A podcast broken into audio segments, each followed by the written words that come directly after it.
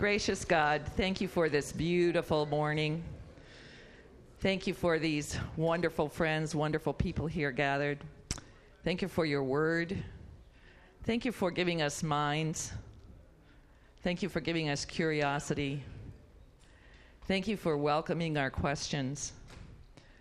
We pray now that you would uh, bless John in the words that he has to say, that he might answer some of our questions and lead us to ask even more, all in an effort to deepen our faith. We pray this in Jesus' holy name. Amen. Amen. All right, thank you. Okay, um, we want to always have questions addressed into this mic. I know it seems laborious. Uh, is anyone feeling rather spry today? You'll do it? Oh. Okay, so just when somebody raises their hand, and today you might really have to hop to it. So all of your skills and training will come into play.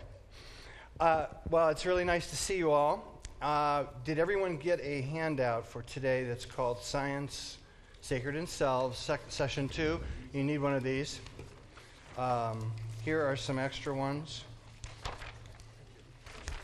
Please make sure you have one. And then uh, sorry to belabor you with this kind of stuff at the beginning of the class, but did everyone get one from last week? Anyone not have one from last week? Uh, help me, would you just raise your hand if you didn't get one, and Donna will give you one.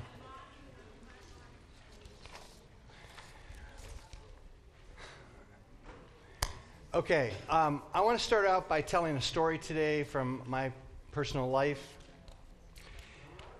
if you if you didn't know me or if you just listened to the sur- story on the surface, you could maybe hear a Western uh, cultural superiority tone in the story. Uh, and obviously, I'm the Westerner, and I would be the one coming off as superior.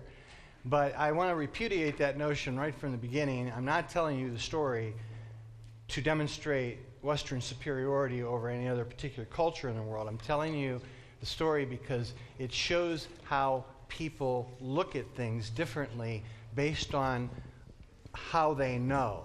And of course, we'll be having an oral quiz in seven minutes on how we know. Did you, did you study this week? Did you, did you rank? Everybody did it? But I want you to hear this story not as one culture being superior to another, but as two different ways of looking at the universe. So I had the pr- privilege of many times going to Africa. And where I used to go in Africa is right on the equator. So when you look at the stars, when you're there, they're wrong. Things don't look right. And so I used to do that as much as I can. I love to stargaze, anyways. And of course, there in Western Africa on the equator, a very little light so you could get to places where, you know, it's, and we used to go out into uh, villages that had not even seen uh, white people before. And I would go into these villages, and the mothers thought this was a fun game to show their little baby to me. And the baby, never having seen a monstrosity with white skin before, would start literally screaming and they thought it was the funniest thing in the world. I was like, don't traumatize your baby. That's how, so you're out there and it's pitch black and you can just see the stars. So one night I was out there with one of my African brothers and he was in my class and we're sitting out there stargazing. And I sort of committed a cultural faux pas because I assumed that he would know something. Um, and I said to him, Isn't it amazing to think that the starlight that we're looking at is actually millions of years old, and it's, and it's in the past. It's past light. It's taken so long to get here. And um, his response? He thought I was tripping. what are you talking about? stars are there. And so I started, it started dawning on me, oh, what you did was you assumed that he had had the benefit of all of the scientific understanding and training that you have had, and he had not had that. So when he was sitting there looking at the stars, what kind of an experience is he having? He's having, he thinks it's real time, and he's probably, he's having an aesthetic experience. They're beautiful. He could be having a God experience. But the one thing that he did not know, and I don't know if he knows it to this day, because as I tried to explain it to him, I don't think it was making a lot of sense to him because it was the first time he heard such, something like this. And the first time any of us hear it, it's pretty weird. That when you're looking at the stars, you're looking into the past. I mean, that is just counterintuitive. So when he looked at them, he's having one experience. When I looked at them, because of the benefit of my education, my relatives were scientists. When I was 10 years old, they gave me this book not quite as big as this cool one that I brought today, but a big one. And, and like this one does, it had a chart that showed the beginning of the cosmos and the end of the cosmos. And I remember studying this and grokking it when I was 10 years old. And I realized what the scientists were saying that the universe was going to come to an end. And I started learning about this. It was mind blowing. Well, I had scientists relatives who encouraged me to study this. It wasn't because I was smarter than this guy, it's just that I got the information and he didn't. And so, what's the point of the story?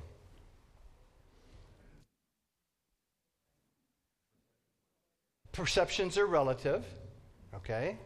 Uh, it, it, it's not that we're both right, but we're both having a rightful experience, right? We're having our authentic experience. He's having one that would be what we would call a pre modern experience, right? He's looking at the universe the way the vast majority of human beings looked at the universe before we found out what?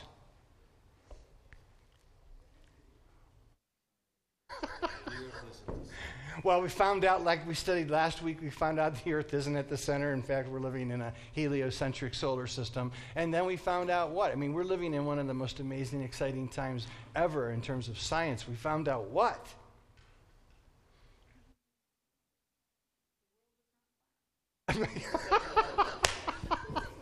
yes, we found that out we found out that the Earth is not flat, that the Earth is not at the center. We found out that through Hubble's law, through the Hubble telescope, which this whole book is pictures of, we found out what? That the universe is amazingly big, it's expanding. And then we found out what? The speed of light, which is what? This, my, my, this guy right here is my scientific uh, brother here. So anytime I get lost, I can just always ask it. 186,000 miles per second. How many miles per hour, if you want to understand how fast light is? Uh, yes. Um, so think about this a bolt of light can go around the earth basically seven times in one second. Boom, one second. That's how fast, seven and a half times around the circumference of the world. That's how f- fast light travels. Well, we didn't know that until when? Yes.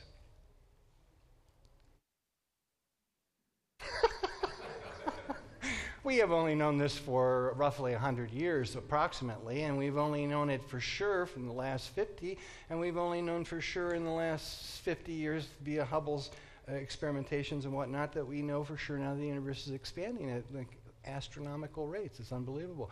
We didn't know that. So now that we know that, when I look out there at the stars, I have an experience. I have an aesthetic experience. I might have a God experience.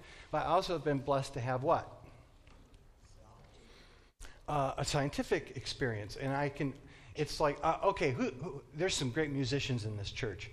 Um, who, who can uh, hear music and you can just hear a song and you know what key it is and you can figure out all the notes right in your head? Who can do this? They're in the choir. you know, there's people that can do this, right?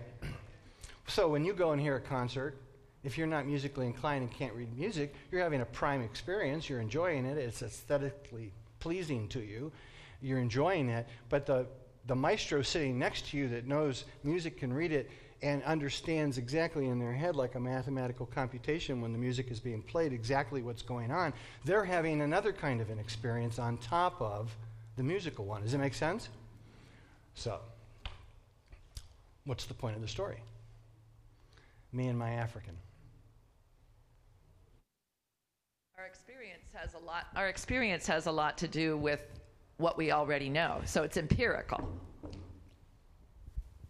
You are brilliant.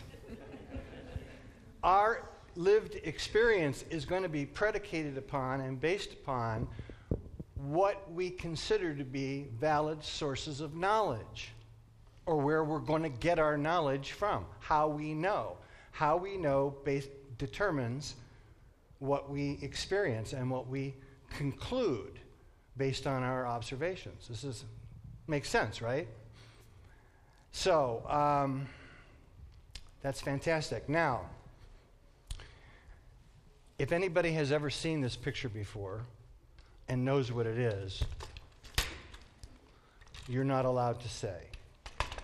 This is only for people who have never seen it before. Or maybe it's not going to work out on the stand. Can you see it now? What does it look like? A cobweb? This is a Rorschach test. I'm going to find out what's really going on in your psyches today. It looks like John Guybart.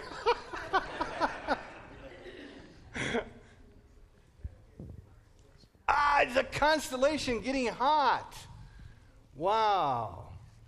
Okay, this is what the universe pictorially represented from a photograph and done in painting looks like 1 billion light years across. 1 billion light years. So, light traveling at 186,000 miles per second, starting here, would take 1 billion light years to get to this side. Does that numb your mind? Is that too much at 9:30 on Sunday morning? I don't believe you. I don't believe you. That's okay. now, I, when I did this painting, I put a little tiny dot of gold paint right here in the center. But it's a falsified vision. It's so completely false. Because you can actually see this little gold dot, right? Can you see it? Well, that's supposedly where our local group is. And our lo- local group of galaxies. And th- that local group of galaxies is so mind staggeringly big, you can't even. It's, they dwarf our solar system. They make our Milky Way look like a little pea pod. You can't even represent where we are adequately in the size of the universe. And the weird thing is, this is only one billion light years across. This is the best our technology can do right now. What's, uh, what else is out there? Yeah, this is just one little snapshot of one chunk of the universe, and that's mind numbing as it is. Now, um, how many of you have uh, ever like encountered something like this before? What I'm telling you right now, how big the universe is. Some of you. So I take it the rest of you are either shy or don't want to get called on, or it's true that you, you may not have even seen this before or realized this. I, I'm not trying to put anybody on the spot. But the first time that you find this out, I think it's somewhat akin to an African being told, what? You're looking at the past, dude. You're looking at the past. That doesn't seem right. You, you find out how big the universe is, and you're like, no, that can't. What? What could that be? What point? So, what my point is for us today is very simple. The more you know, and the source of knowledge that you know, it's going to force you determine, force you and de- help you determine how you put together your worldview and how you understand life. Okay, so anybody want to talk about this? I hope you really get that first premise. It's going to be very helpful when we do our next portion. Really? yes. It also be true that the more we know, the more we realize we don't know? Uh, yes, uh, like classic example, Sir Isaac Newton. At the end of his life, somebody said to him, How does it feel to be the most knowledgeable person in the world, the man who knows more than anybody else? And it was true in his realm. I mean, just think about that. Isn't that weird that you could, there could be one person who knew more than anybody else in the whole world on a particular topic? Isn't that crazy? And Isaac Newton was that guy. And they said, How does it feel to be that guy? And he said, Well, how, here's how I feel. I feel like a little kid that went down to the seashore with two buckets, and I filled both of them up with sand. And that's what I have. And now I look down this side of the seashore and this side of the seashore, and that's what I don't have. What was in his buckets? What he knew. that's sand, yes, right? don't be so literal. His knowledge. So he was aware of the fact that he, the most knowledgeable man in the whole world, knew that he had only what? Just of what could be known, he had only dipped into a small amount of it. So if Isaac Newton felt that way, I think it all it, it's, a, it's pretty axiomatic. By the way, anybody that's ever been called to the nightmare of doing a PhD dissertation finds out about this as well that the more you know, the more you don't know. Like one of the requirements is whatever your topic is, you're supposed to read every piece of literature that's ever been written on the topic. Good luck. That's like drinking water from a fire hydrant. And then, so you got to get your topic narrowed down to such a little tiny thing that no one else has ever written on it, and then you can become the world expert on it. But you have to know everything about it. And then, in the process of learning about everything about there is to know about a particular topic, you discover what?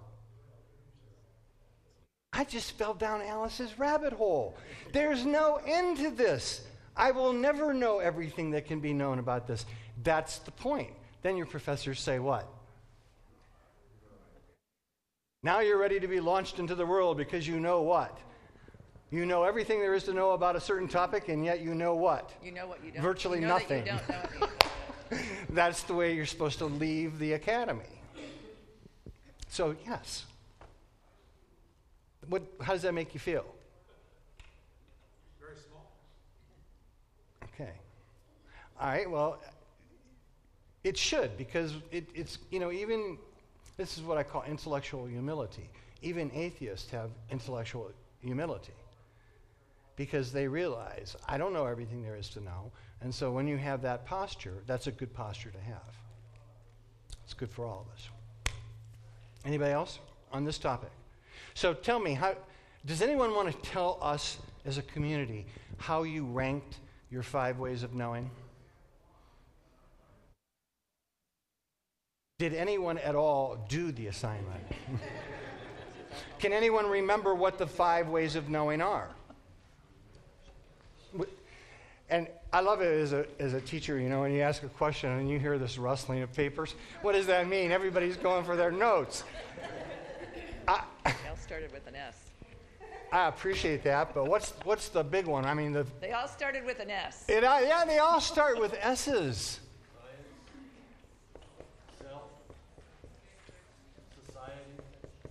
Uh, social, yeah. Mm-hmm. Sacred. Sacred. And the last one doesn't really work great, but it's got an S. Homework. Homework. Sense, meaning common, meaning logic, meaning learning how to think logically. Now, I want to say one thing on this topic that Roger Barrett brought up to my attention last week, and it was a good point. You remember I said, well, social knowledge, you know, that's knowledge of like history, psychology, anthropology, these are all social sciences. And, and he, he asked me, well, why didn't you put that under science per se? Because these people are doing science too. And it's a good point to keep in mind. I, uh, you can look at it either way. If you want to build your own chart, you could take all that we learn from the social sciences and shove it into the scientific category, and then just have four ways of knowing with the understanding that sometimes science is based on what? Uh, inanimate stuff, and sometimes it's based on people. You could form a framework that way. But the point, what I want you to see is these are, these are, can anybody think of another way that we know stuff? Did anybody come up with that this week? Got drunk on the Browns last week, didn't you? Told you not to watch them. All right, well, um, now, with this as the backdrop, since you're not saying anything, we are now going to do what is called a community hermeneutic Bible observation session. On your handout, there is a text from Romans 1.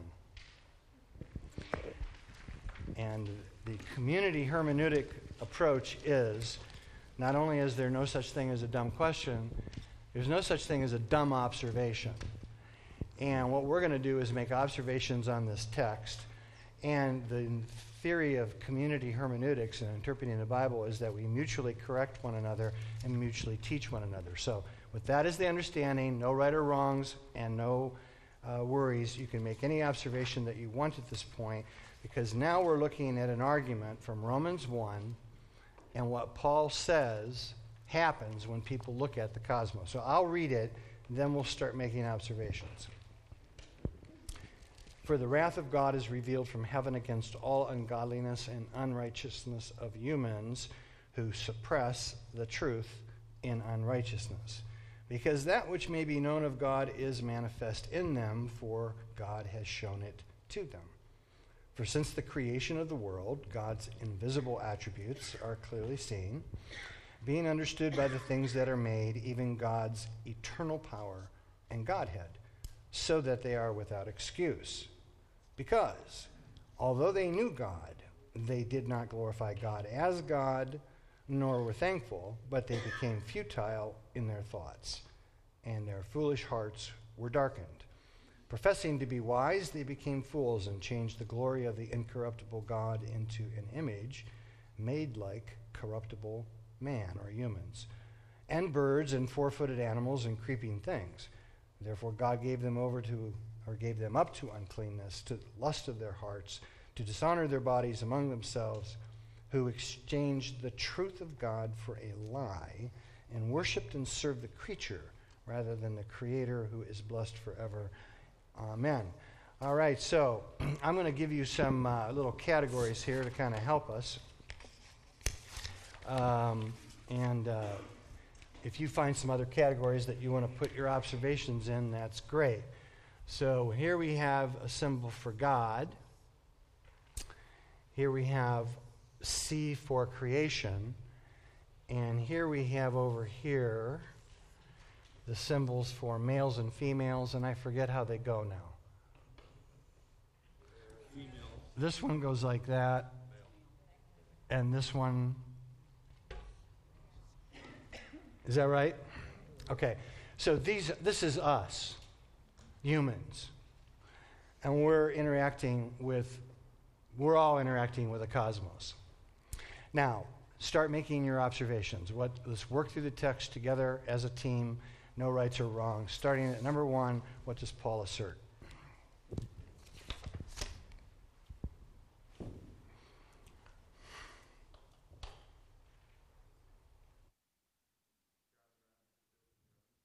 Okay, uh, God is manifesting in some way what the Bible calls wrath. That's the first statement. Um, why? Why is God displeased? Because, okay, now here we go over here to humans, and I want to put some of the uh, things that he says about humans in a positive category, and some, I'm sorry, in a negative category. So, uh, what do humans do? Suppress the truth. Uh, they are engaged in suppressing Notice what he says here is a decidedly uh, not postmodern statement. He said, the truth. Wow. Not a truth, but the truth. What's the truth that humans suppress?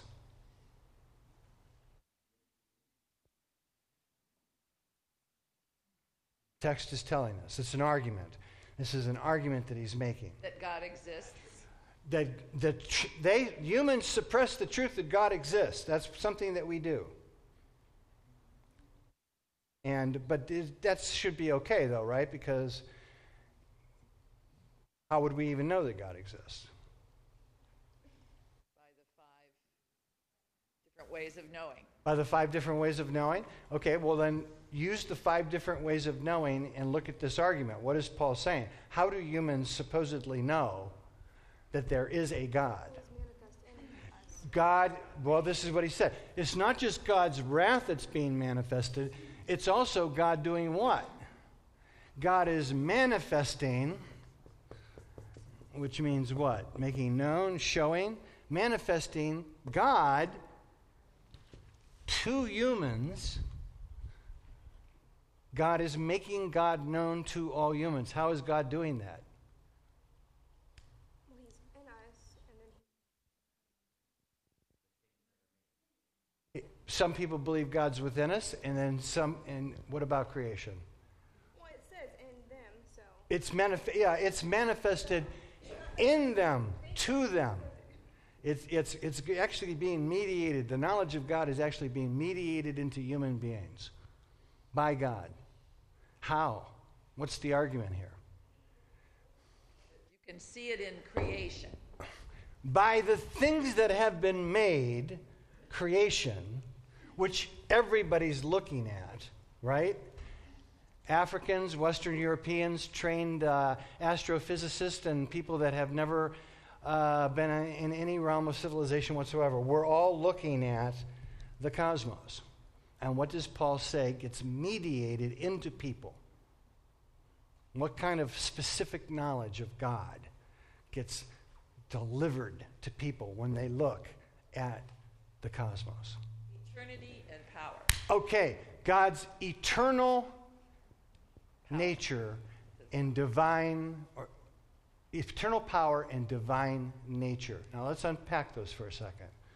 So he's saying that when you look at the cosmos, when you look at all this stuff, when you look at how the universe is, it should be, and it is, he says, a conclusion that there's some eternal being or person or power behind this grand show. What do you think about that argument? That it's a logic is that a logical move to make based on the stuff that you can see and the patterns and creation itself? Is that a logical move to say, yes, I think that behind this there is a God, and that God is eternal, and God, that God has uh, power, and that power that God displays is manifested in a pattern that shows deity, intelligence, godhood. Can I be devil's advocate? Of course, yes. You're the only one in the room today that's drank their coffee. Why is that logical? I don't. I'm, that's what I'm asking you. I don't think it is. You don't think it is? I don't think it's logical. That doesn't mean I disbelieve it, but to me, it's not logical. It doesn't necessarily logically follow or flow. No. You mean it doesn't achieve crunching? You mean there's no other hypotheses that could be possible? You're saying that there are other possible hypotheses that could also maybe be appear to be logical. And so this one doesn't like smash the absolute last vestige of Well, the alternative. It, it may to me because I grew up in a Christian culture. So I'm maybe predetermined, predestined. Oops. I'm maybe, you know, it's You say that predetermined It's in me that, church, yeah. that I would look at it that way. Yeah. But I don't know that that's necessarily purely scientifically logical, if there's such a thing. Yes, sir. What about your friend in Africa? What about him? Well, I would say that um, in the history of the human race, um, if you now this is a logical fallacy, by the way. It's called consensus gentium. Judge Milligan, you remember this one? just because a lot of people believe a certain thing, the consensus of the nations, just because there's consensus on something doesn't mean it's true. But if you looked at the human race and you looked at the history of the human race, the consensus conclusion of most people is what? This, it didn't just happen. Somebody was behind the big show. Somebody put it together. Now, does that make it right? No. And now you've been bold and brazen enough and bald enough to say that you don't even think it's necessarily a logical argument. Well, if it's not a logical argument, then what kind of an argument is it? I'm not challenging you. Yeah, I don't know. Illogical? no, no, we don't want illogical. You think it is a logical argument? Oh. Yes, and they can look good on paper as a model.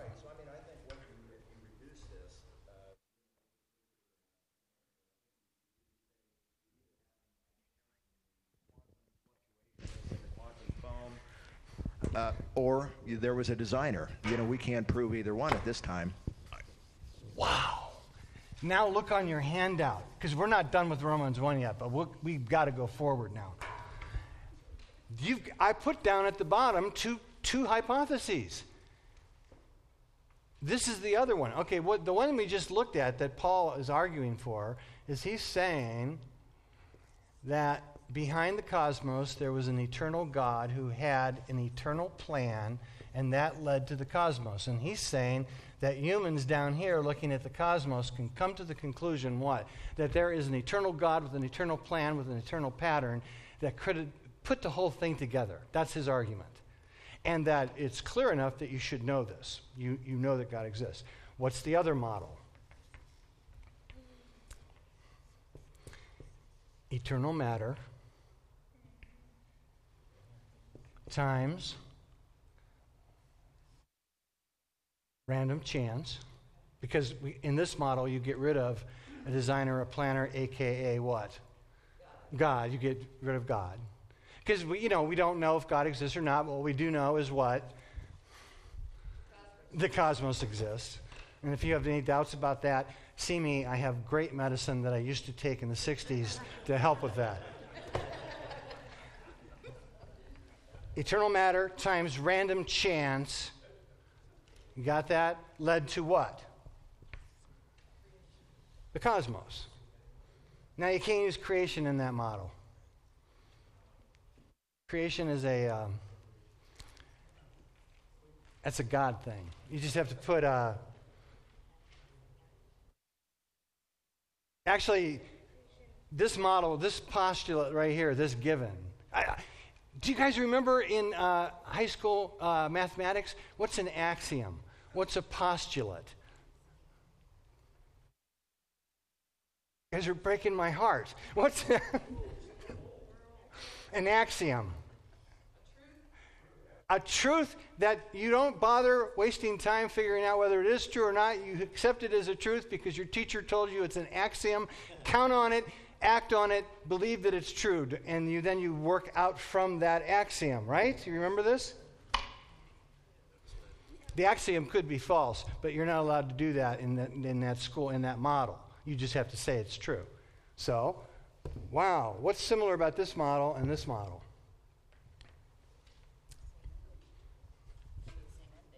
Well, they, they both are an expla- explanational hypo- hypotheses to account for the existence of the cosmos. That's what we're doing here. We're talking about where, how did this, where, how? Model one, a God from all eternity, in an eternal God who had no beginning, who had a plan, an eternal plan, brought forth the cosmos. We're not even talking about how long and all that stuff right now, just the fact that God exists and did it. Model two, eternal matter. Matter just is. Well, you know, in this model, the Big Bang would be somewhere like, I mean, you can't visualize it. Eternal matter means what?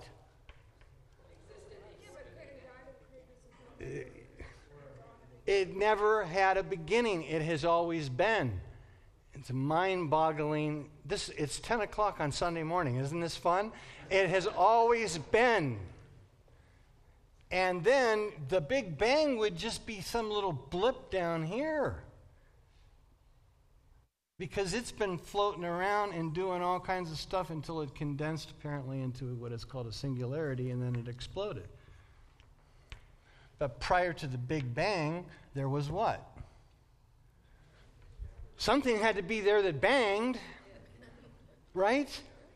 That's called a singularity in science. It, it's just one little single dot of concentrated beyond everything. And out of that, all, everything that currently exists.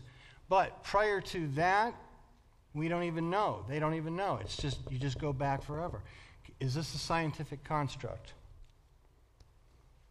Is it provable? Is it science?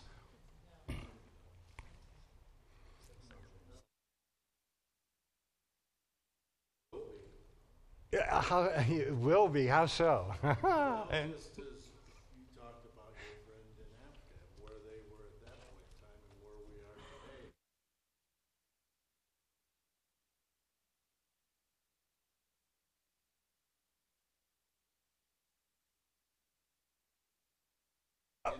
today. Uh, Okay, yeah, I mean, we're increasing astronomically in our ability to verify certain things, right? Fantastic. What I want to know, though, is have we verified that matter is eternal? And therefore, is this a scientific formula? It's the axiom energy can't be created or destroyed. Yes, and that's the second law of thermodynamics that energy cannot be created nor destroyed. However, that's misstated by scientists. They should say, as far as we've ever been able to observe, right? Because they don't know that energy has never been created. What they know is we've never seen it created and we've never seen it destroyed. So that's that is true right now. So based on that observation that we've never seen energy destroyed, the scientists do what? I'm not picking on them. These scientists, these people, do what at that point? They make a. Um, they, they take a leap.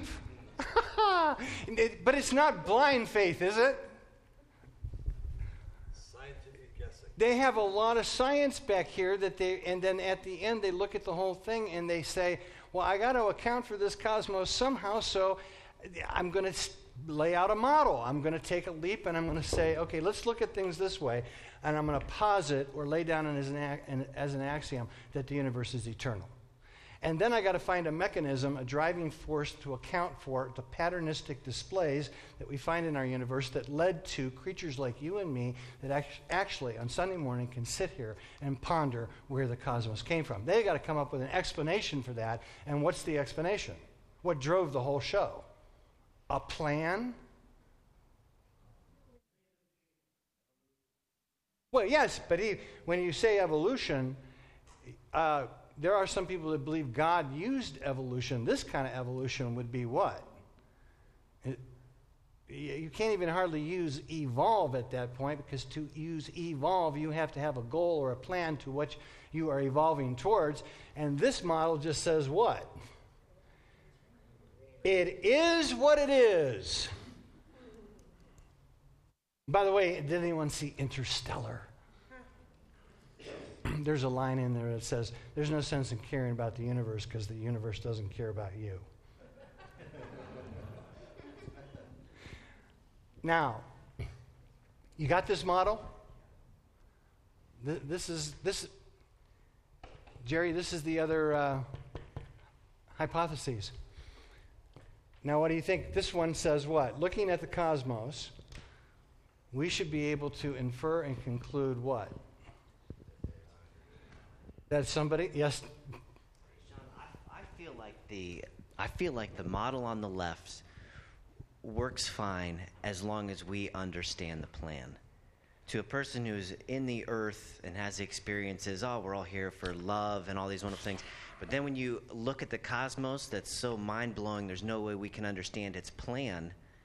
That's when it starts to lose the credibility. yes, I agree with you. And then I think about somebody like Anne Frank, and I, I know you all know who she was. And Anne Frank's diary, Holocaust teenager, wound up getting um, killed at um, uh, Dachau.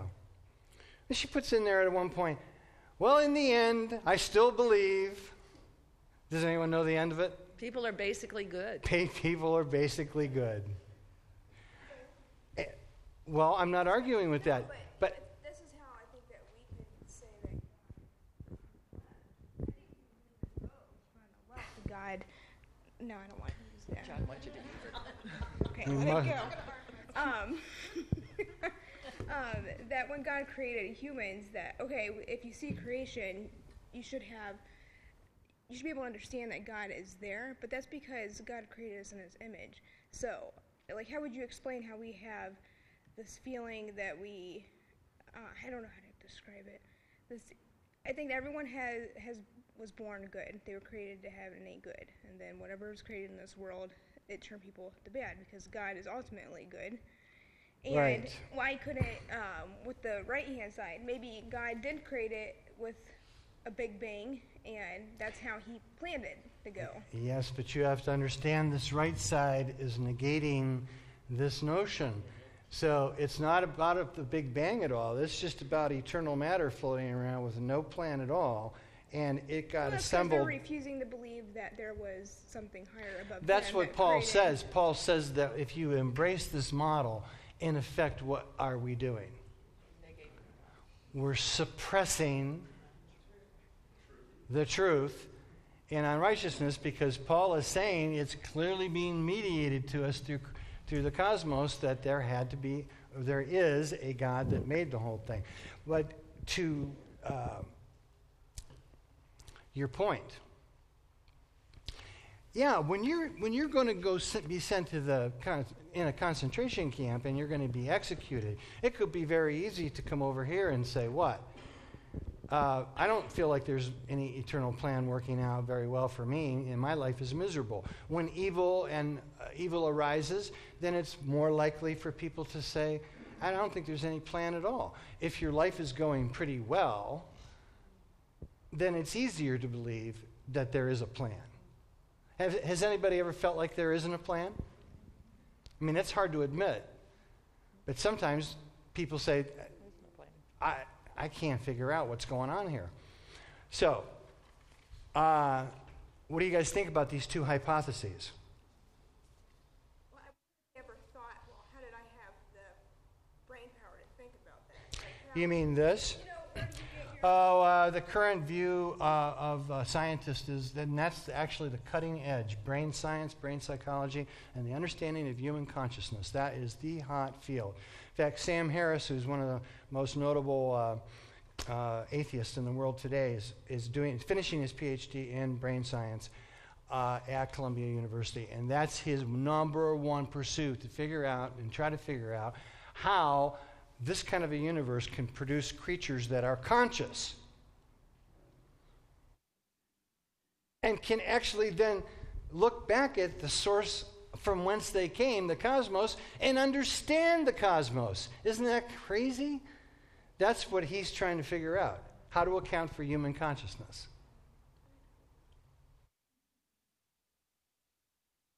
You guys are looking at me like I'm a cult leader. What's, go- what's going on out there?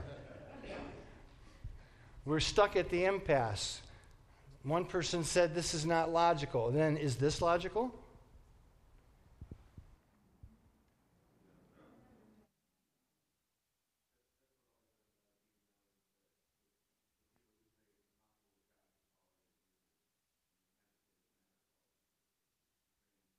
They're like both weird, right? I mean, and why is it weird to think of something like eternality, eternal?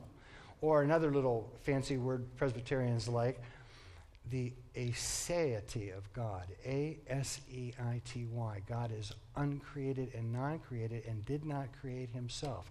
God has simply always been. Want to have a cool God experience? Go out before it gets too nasty, stare at the stars, and you're only allowed to talk to God about God's eternality. Look at the stars and ponder, think about. You have always been. There's never been a time when you did not exist. There will never be a time when you will never exist or that you will cease existing. And just start talking to God that way. Way better than drugs you will have a God experience. So, if that's logical, then that has to be logical. If this isn't logical, then this isn't necessarily logical. It's not necessarily wrong. So, then what are we going to call them? Because they can't be, uh, they, we can't regard them as science, can we? Because does anyone know this? Does anyone know this? they yes, they're, they're what? They're hypotheses, they're axioms, they're, they're ways of starting to look at the universe to give an account for it. You, have, you lay the uh, hypotheses down next to one another, and then you, eventually you have to say what?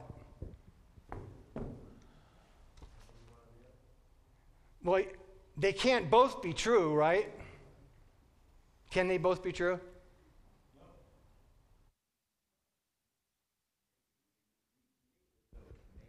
I mean, you've got an eternal God. I'm sorry. You've got an eternal God and an eternal plan. Well, how how did God make the universe? I mean, we don't know that matter is eternal. I mean, you know, in theoretical physics right now, uh, uh, quantum theory shows that you can have a vacuum. You can have particles and matter just materialize out of the vacuum. Who's to say that you know God could be eternal and He could have created matter, that, at least as far yeah, back they, as we they- can most go? pe- there were people that used to believe that too. They would postulate just a um, explosion out of nothing. as far back as we can go uh, is 16 billion years or so. Yeah. I mean, so th- that used to be a theory: eternal nothing, with no purpose whatsoever, led to the cosmos. People used to believe that. Some people did. So yeah, you, we'll put that up there. To be honest, the minority view. But isn't the crux of the matter the orientation? I mean, both of these are going at the same purpose, and one of them focuses on what man can do and understand, and the other focuses on the supernatural and God, which man can't understand because we're told that we'll never get the Spirit in this realm. I mean, they're both after the same thing, but they're both they're one one is by man and one is by God, and one is natural, one is supernatural. Yeah, right, right, right. They're contradictory. They're they're two opposing views, and no matter how you juggle this over here. So we're not comparing apples to apples. no, That's my point. you, you, well, we're, We, we want the same basket in the end, but we're not. with yeah, the same- everybody wants to know what. What is going on? How did this come to be? You have the God answer and you have the non God answer. These are the two prime responses. What does Paul say most humans, many humans do? When they get encountered with the evidence, what do they do? They have to suppress it, which means that Paul would view the modern world, he would view this hypothesis right here as what? As a suppression. And it bothers us because then we say, well, neither one of them be- can be proved, and neither they can both be somewhat logical inside, but there's no way to finally ultimately figure out which one is true. So what are we going to do?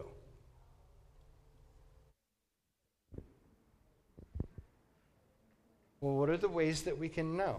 Carry two buckets. That's what Newton did.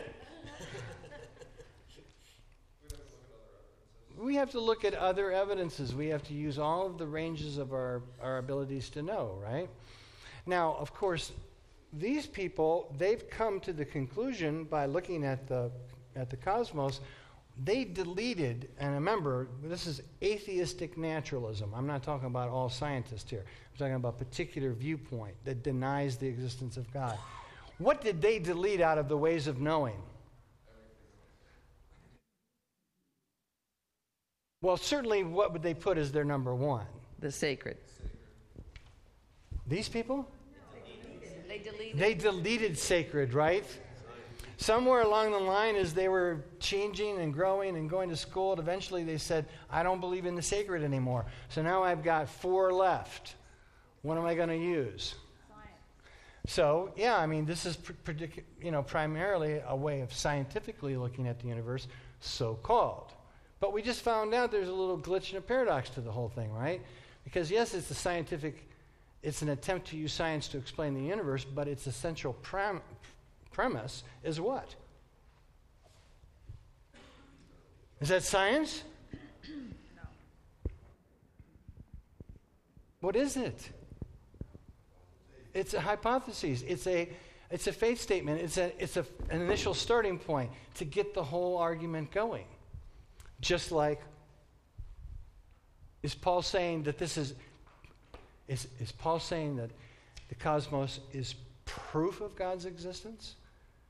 Or is he saying that it's not, it's not what you would consider proof, but the witness of it is so overwhelming that you ought to regard it as a, a definite evidence.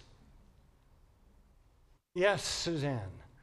Well, just the realization that we can't conceive of the infinite and the eternal already negates the other side because they don't even have a way to discuss it, the uh, scientific side.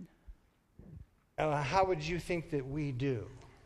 We just acknowledge that our minds are finite and we cannot comprehend that there is no end and never has been and never will be. That is just beyond anything that we can make our minds work. Yeah, it, it's, it's shattering, yes. And but you think what? That these people should what? Well, they've limited their view by saying, Oh, they've said even though I'm finite, I'm not going to allow for the possibility that there could be an infinite well, source. there's just no concept really of what goes, what's next or what's Mm-hmm. yeah, beyond. it is what it is for those people. This is the universe. There's so no already they It's a glitch. Well, now um, let's let's trace it. Let's track out the rest of the passage. Yes, Judge, you want? Well, one difference is the cause of causes. Uh, on the left side, uh, we're given a hypothesis that speaks to the cause of causes. Yes. On the right side, we don't even go to that step. It's irrelevant. It, it just is what it is. Yes. Right. That's why this one has no plan. Yes.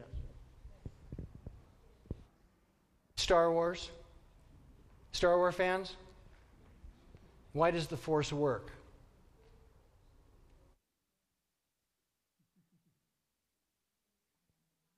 Yeah, yeah, it's in this. It's all around, all around us. Why does it work? Is it intelligent? Does it take sides?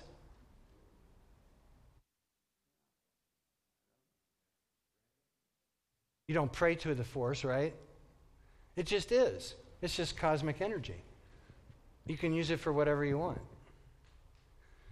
But this over here, the cause of causes, there's a plan, there's a purpose, there's somebody behind the plan. Now, do you, did you see in this passage what Paul says, what happens to humans? I want you to see this before we go on. What happens when humans say, I don't believe in sacred knowledge, therefore I'm going to delete this hypothesis and I'm going to operate as if this universe is not being run by a creator? What does he say happens to humans? Let's look back at the text again. A couple more minutes. Their foolish hearts are darkened. Okay, something happens to the uh, human heart when they. Now, remember, you have to think about this. I'm just tracking it out for you. When you adopt this hypothesis, he says something happens to your heart, it becomes darkened. How do you get to that darkened state, though? Does he say something? You got to do something before you get to that. You have to engage in what he calls. you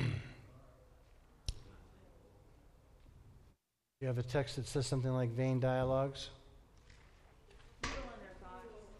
Futile. Okay.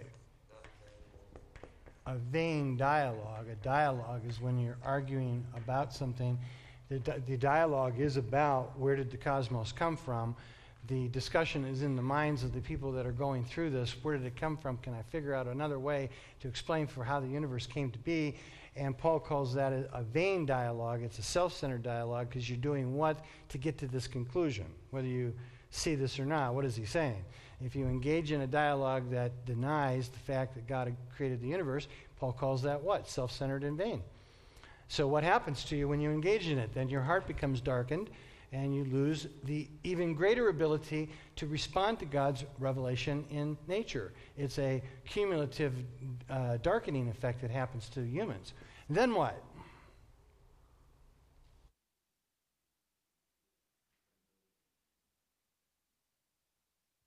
Exchange the glory of God. It's the big exchange. Everybody has to do this. Every human being gets to the place where they have to come to this big exchange. Now, Paul says if you uh, embrace the eternal matter, random chance hypothesis, it involves exchanging what for what. You have to give one thing up and you get something else in back, back in return. You give up what? The glory of God. You give up the reality of God. You give up a theocentric universe. You give up believing that God is in control. And in exchange, you get what? Well, he calls it a lie, but just analytically, what, what, what is left? Once you delete God, once you say, I'm not going to buy into that anymore. The lust of your heart. Uh, but before you get to the lust of the hearts, there's something that you, you're gonna, you you will give up a primary. This is Paul's idea. You're giving up God, and everything else, no matter what it is, is always going to be what? A secondary. Whether it be intellectual pursuit or physical pursuit or material pursuit or whatever it is that you then organize your life around, once you delete God, eh, then you only have this universe to operate on, and you're going to pursue one of those things. And that becomes your, your main pursuit. So in this case, you exchange what? God, who is the primary, primary reality, being witnessed to by creation, you give that up, and then you embrace, as a human, what? Some form of a secondary. And when you make a secondary into a primary, what does the Bible call that? Idolatry. Because the only thing that should be acknowledged as God is as God. Yes, because God is God. So no matter what you do with the information, no matter whatever exchange you have, it just so happens in this passage he talks about it. And I'm going to end on this note. God gives people over, and I want you to see this. God doesn't give up on people. God gives people over when they embrace this and exchange the truth of God for a lie. This is what God does. Now, find verse 24. What's the first thing that he says that happens when people do this? Whoops. For this reason, God gave them over to what?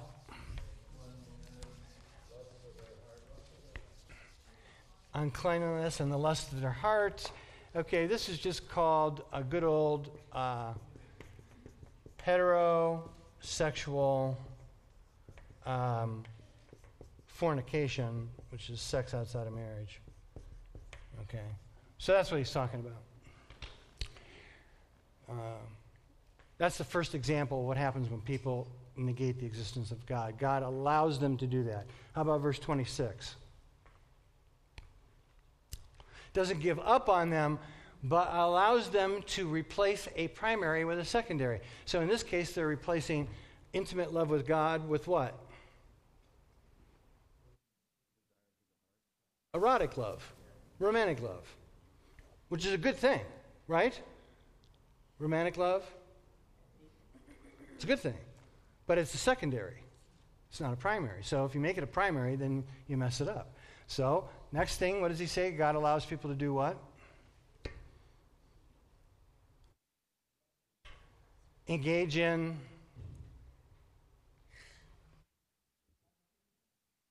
what kind of uh, uh, okay i'll help you here because no one wants to say it this is um, same gender uh, eroticism or, or sexuality or marriage or whatever well because if you oh i'm sorry i didn't give you the whole verse you have to look in your Bibles now. I didn't have enough room on the page. I'm so sorry. Verse 26, I'm so sorry.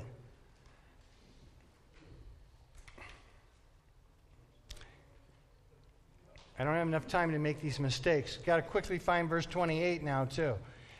Heterosexual fornication, same, gen- same gender eroticism. Verse 28 This is a mental giving over to what kind of a mind? He calls it depraved. It means a mind that can no longer think in consort or in harmony with God's thoughts.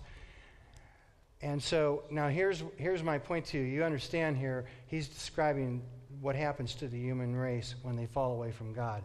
They have uh, intimacy and sexual problems, intimacy, intimacy and sexual problems, then they have mental problems. And if you want to take this as he's painting a linear descent into the levels of hell or whatever you want to do that, then the worst state is what?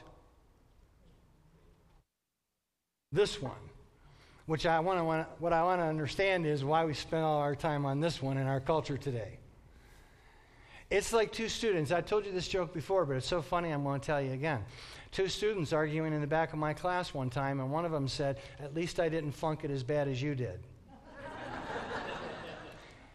so these are what? Symptoms or evidences. You don't want to be you want to be negative. Eh, these are what? Failing grades. They're evidences of what? They're secondaries made primaries, and how did they become primaries? By saying no to God. Now, before I want, to, I want you to leave on the coolest note ever. Now, did you see that in verse 24, 26? Did you see that sequence 28? It said God gave them over, God gave them over, God gave them over, right? That sounds mean, doesn't it? Like God just, you know, if you say, oh, God, I don't believe in you, then God's just going to let all this terrible stuff happen to you. Sounds mean, but now find 424 in Romans. What did God eventually do? Talking about Jesus. Did I give you the right text? 424? He was